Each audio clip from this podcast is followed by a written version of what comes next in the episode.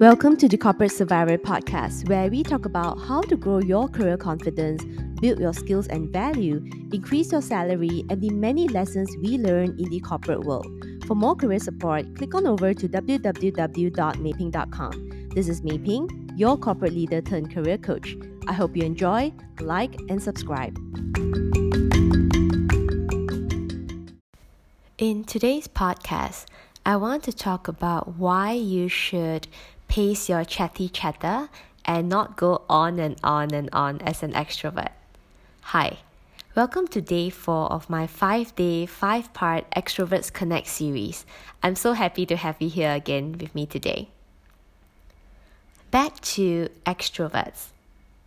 As extroverts, you guys are extremely enthusiastic, always very inspired by interesting topics, interesting people, and interesting experiences.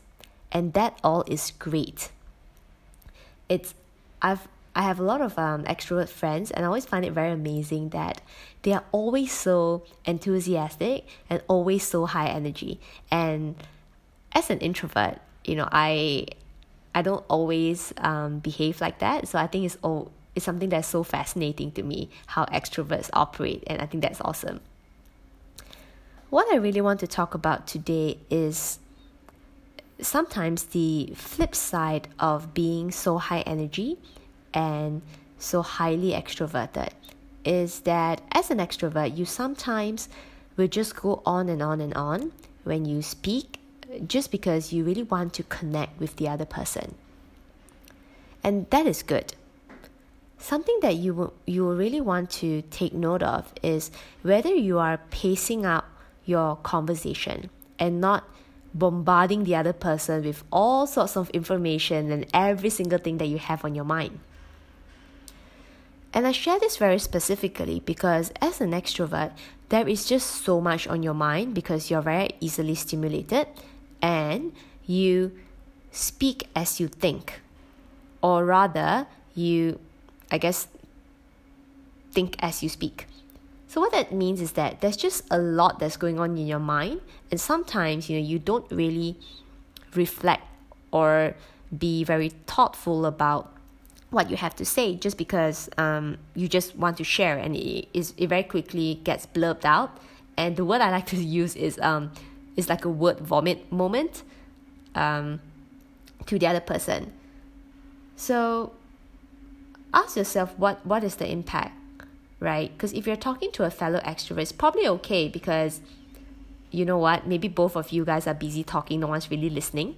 I mean that that is a separate problem, uh, separate separate thing in, um, on its own. And if you want, you can always check out my top ten soft skill series where I talked about why listening matters a lot. So if you guys, you know, are both extroverts, probably it's all right. You know, the the pace would be very quick as I would imagine. But if you find yourself talking to someone that maybe is not as highly extroverted as you um, on the spectrum, or maybe an introvert, where they would operate quite differently from um, the way you speak and the way you think. So I'll share this one story with you because um, I'm currently mentoring um, several, I guess, high potential undergraduate students at one of the top universities in Singapore. And I have a mentee, um, very highly extroverted guy, have um, very, very big ambitions, like truly brilliant guy. So one of the challenge that he has is that he's highly, highly extroverted. So he just has a lot of information and a lot of knowledge to share.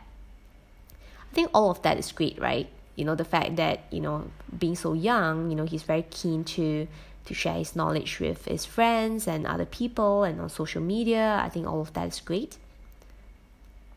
What is worth recognizing is the potential drawback because he shared with me that even if he gave a lot of information, right, a lot of tips and whatnot, in most instances, he his friends don't always do what he um, advises them on and he doesn't understand why. Because he really gave it his all right? He was very enthusiastic high energy spent a lot of time um, sharing his knowledge. So what i told him is this. It's because you just went on and on and on that they couldn't absorb what you have said. So if someone can't absorb or cannot catch what you're saying, essentially it's a monologue. Because it didn't translate. So that's why I talk a lot about you need it takes a lot of self-awareness to realize how you would come how you come across to the other person. So expressing yourself in your unique way that's great. But a lot of times when we're communicating, we're, we're always communicating with another person. So in this in his case, it was his um, fellow undergraduate, a friend. But it's the same if you're talking to your manager, your boss, your client, your vendor, even your husband, your wife, your girlfriend, boyfriend. It's same because at the end of the day, it's the art of communication. So, the advice I gave to him was you need to pace your chatty chatter. You need to pace it. And more importantly, you need to observe non-verbal language and see whether the other person has gotten what you said. That's when you know whether your pacing is right or not, or you're just pretty much bombarding the other person with a bunch of information that they can't process anyway. So they walk away from that conversation feeling really inspired by your energy, but it just dies off. And I'll give you another interesting example. So, you know, motivation speaking is right now a, such a big thing, and I see a lot of it online, a lot of conferences and whatnot. I think all of that is great. What I notice is that in such motivation conferences, a lot of times the energy is so high that everybody just the, the key takeaway everybody got from that is that okay i just need to be pumped up i need to listen to awesome music i need to tell myself i'm amazing every day and it's all about mindset. Okay great. Right?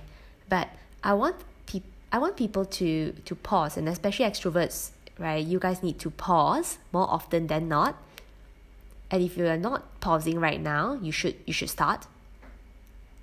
The advice i give is to pause and really ask yourself what are you trying to get out of the conversation? The engagement or the communication. What are you actually trying to get out from this thing?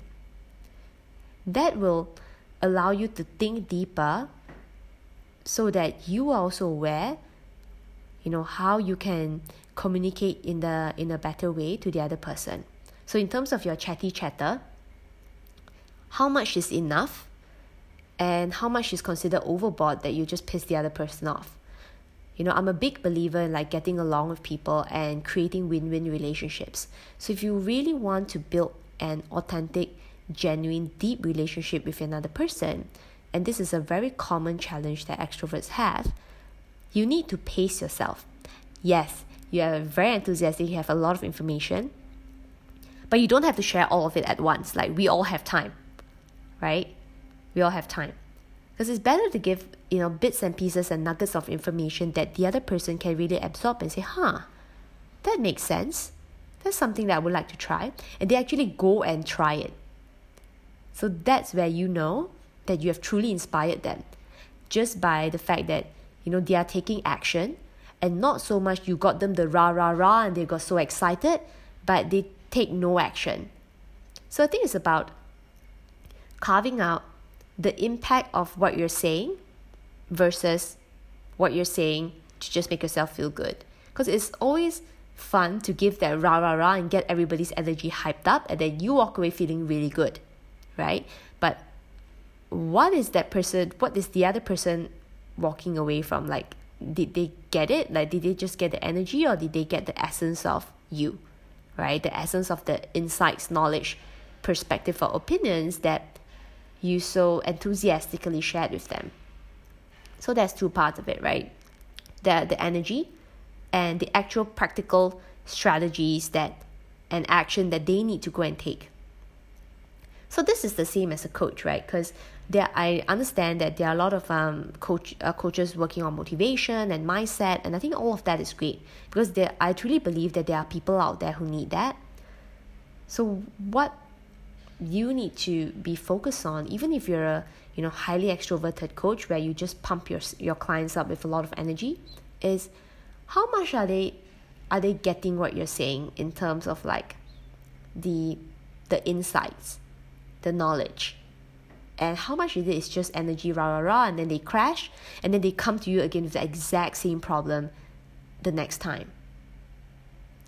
So, so this I'm really, really curious about. Okay, so, so ending today with this question. I want you to, um, I guess not, not I want you to, um, ending with this question that you should ask yourself when you are busy chitty chattering, how much do you focus on the other person? And how often do you pace yourself to make sure that the person that you're talking to really, really get what you're saying? So I'll end with this one today. And as usual, till next time, see ya!